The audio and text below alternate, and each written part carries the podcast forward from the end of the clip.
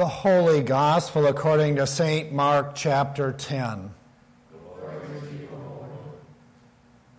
As he was setting out on a journey, a man ran up and knelt before him and asked, Good teacher, what must I do to inherit eternal life? And Jesus said to him, Why do you call me good? No one is good but God alone. You know the commandments.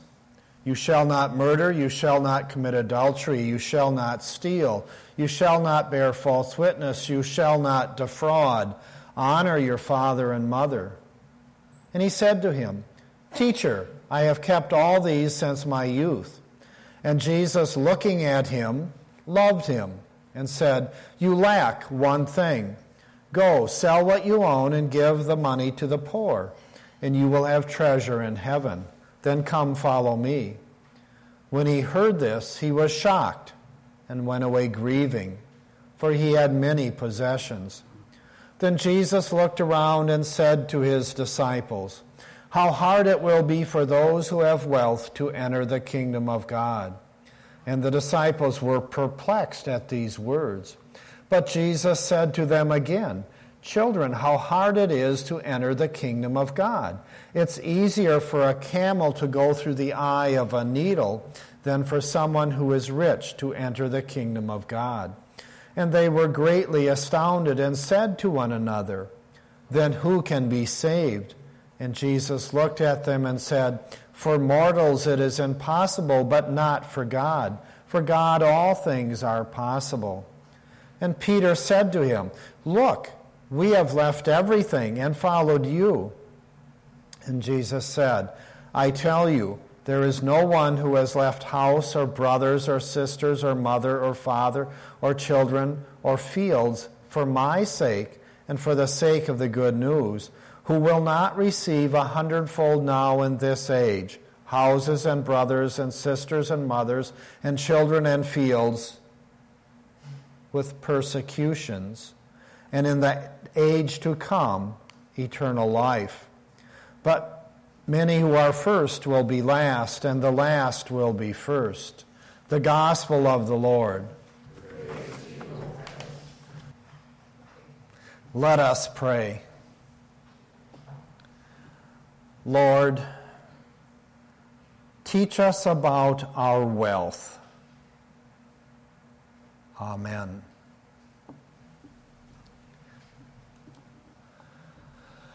So Monday, I started working on my sermon. I pulled some notes together and started filling up blank pages in the computer.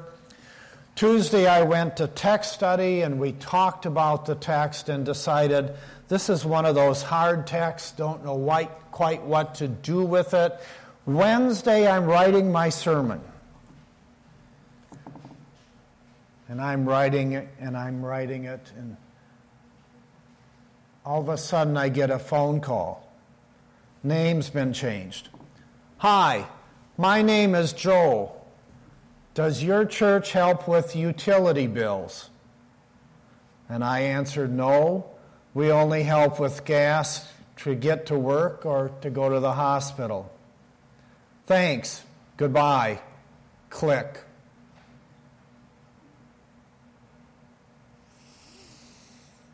Darn. I have the opening for my sermon, and I don't like it. Jesus' love for the poor has just nailed my fantasy of self righteousness to the cross.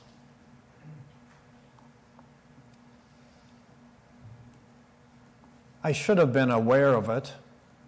October is the month when the utility companies shut off power for people behind on their payments. Because come November and December, they cannot shut it off because of the state laws that protect people during the wintertime.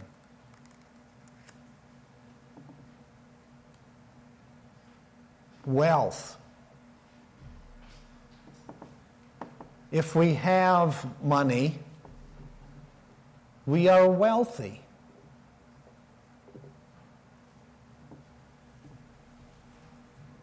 So, the text. Mark tells us that Jesus is on the way. He's heading towards Jerusalem. He's heading towards the cross. And to contrast that, Jesus meets a rich man who can't part with his possessions to gain that eternal life. The cross and death, giving up something we have as wealth.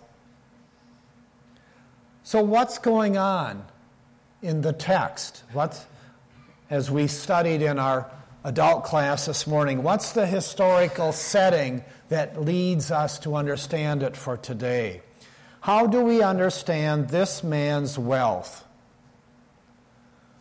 One way to understand if God loves you in Jesus' day would be that you would be a success, and that would prove that God was on your side. Rich people were rich because God made them rich and blessed them.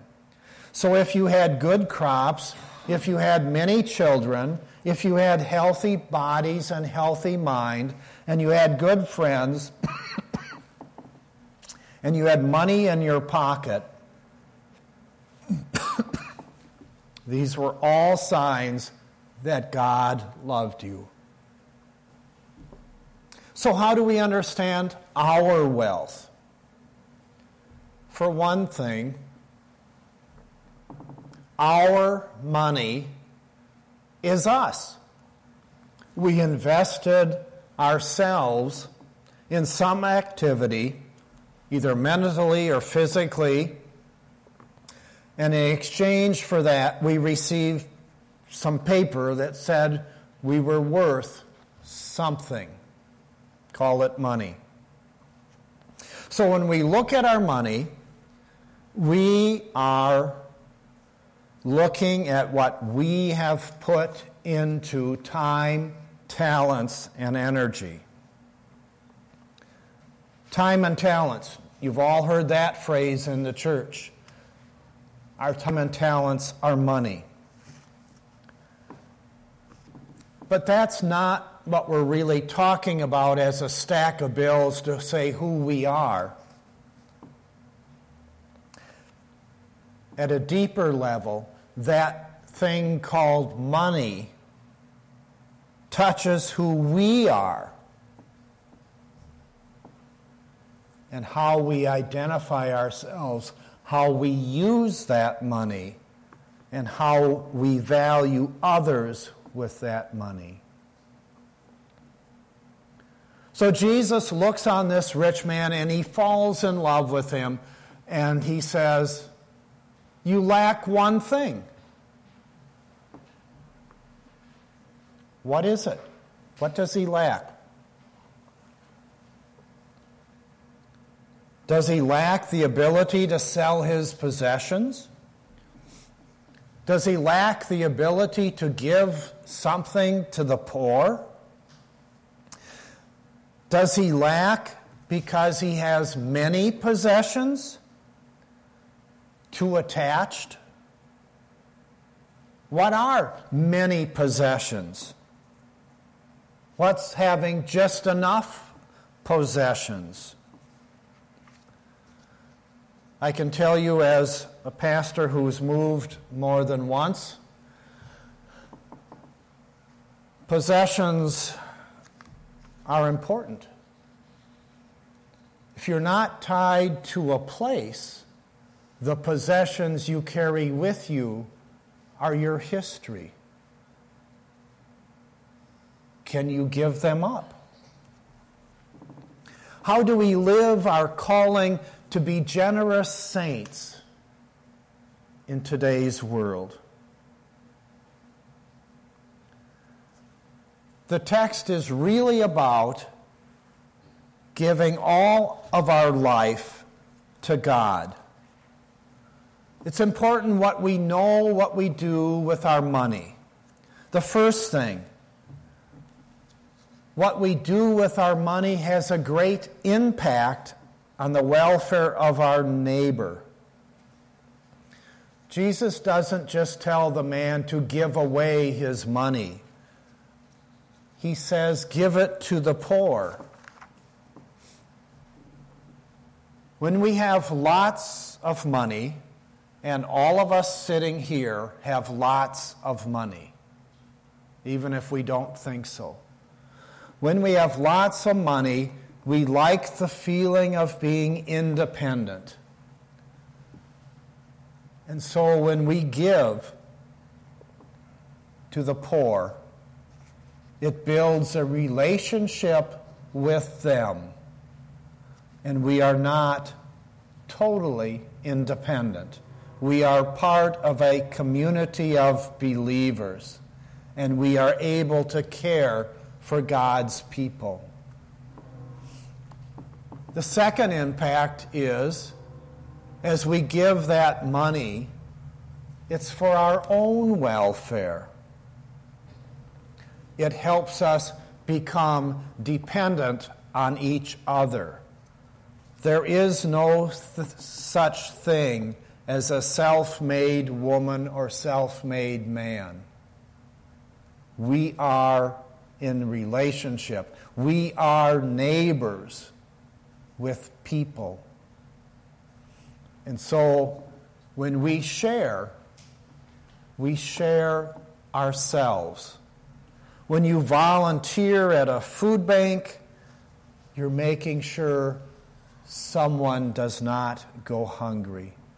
When we share what we have with others, both are blessed. Jesus loves us and loves all people. So the rich man leaves. He has many gifts. His time and talents made him wealthy. Sort of like the parable of the sower, the seed falls among the thorns and the thistles, and they grow up, and it is choked out.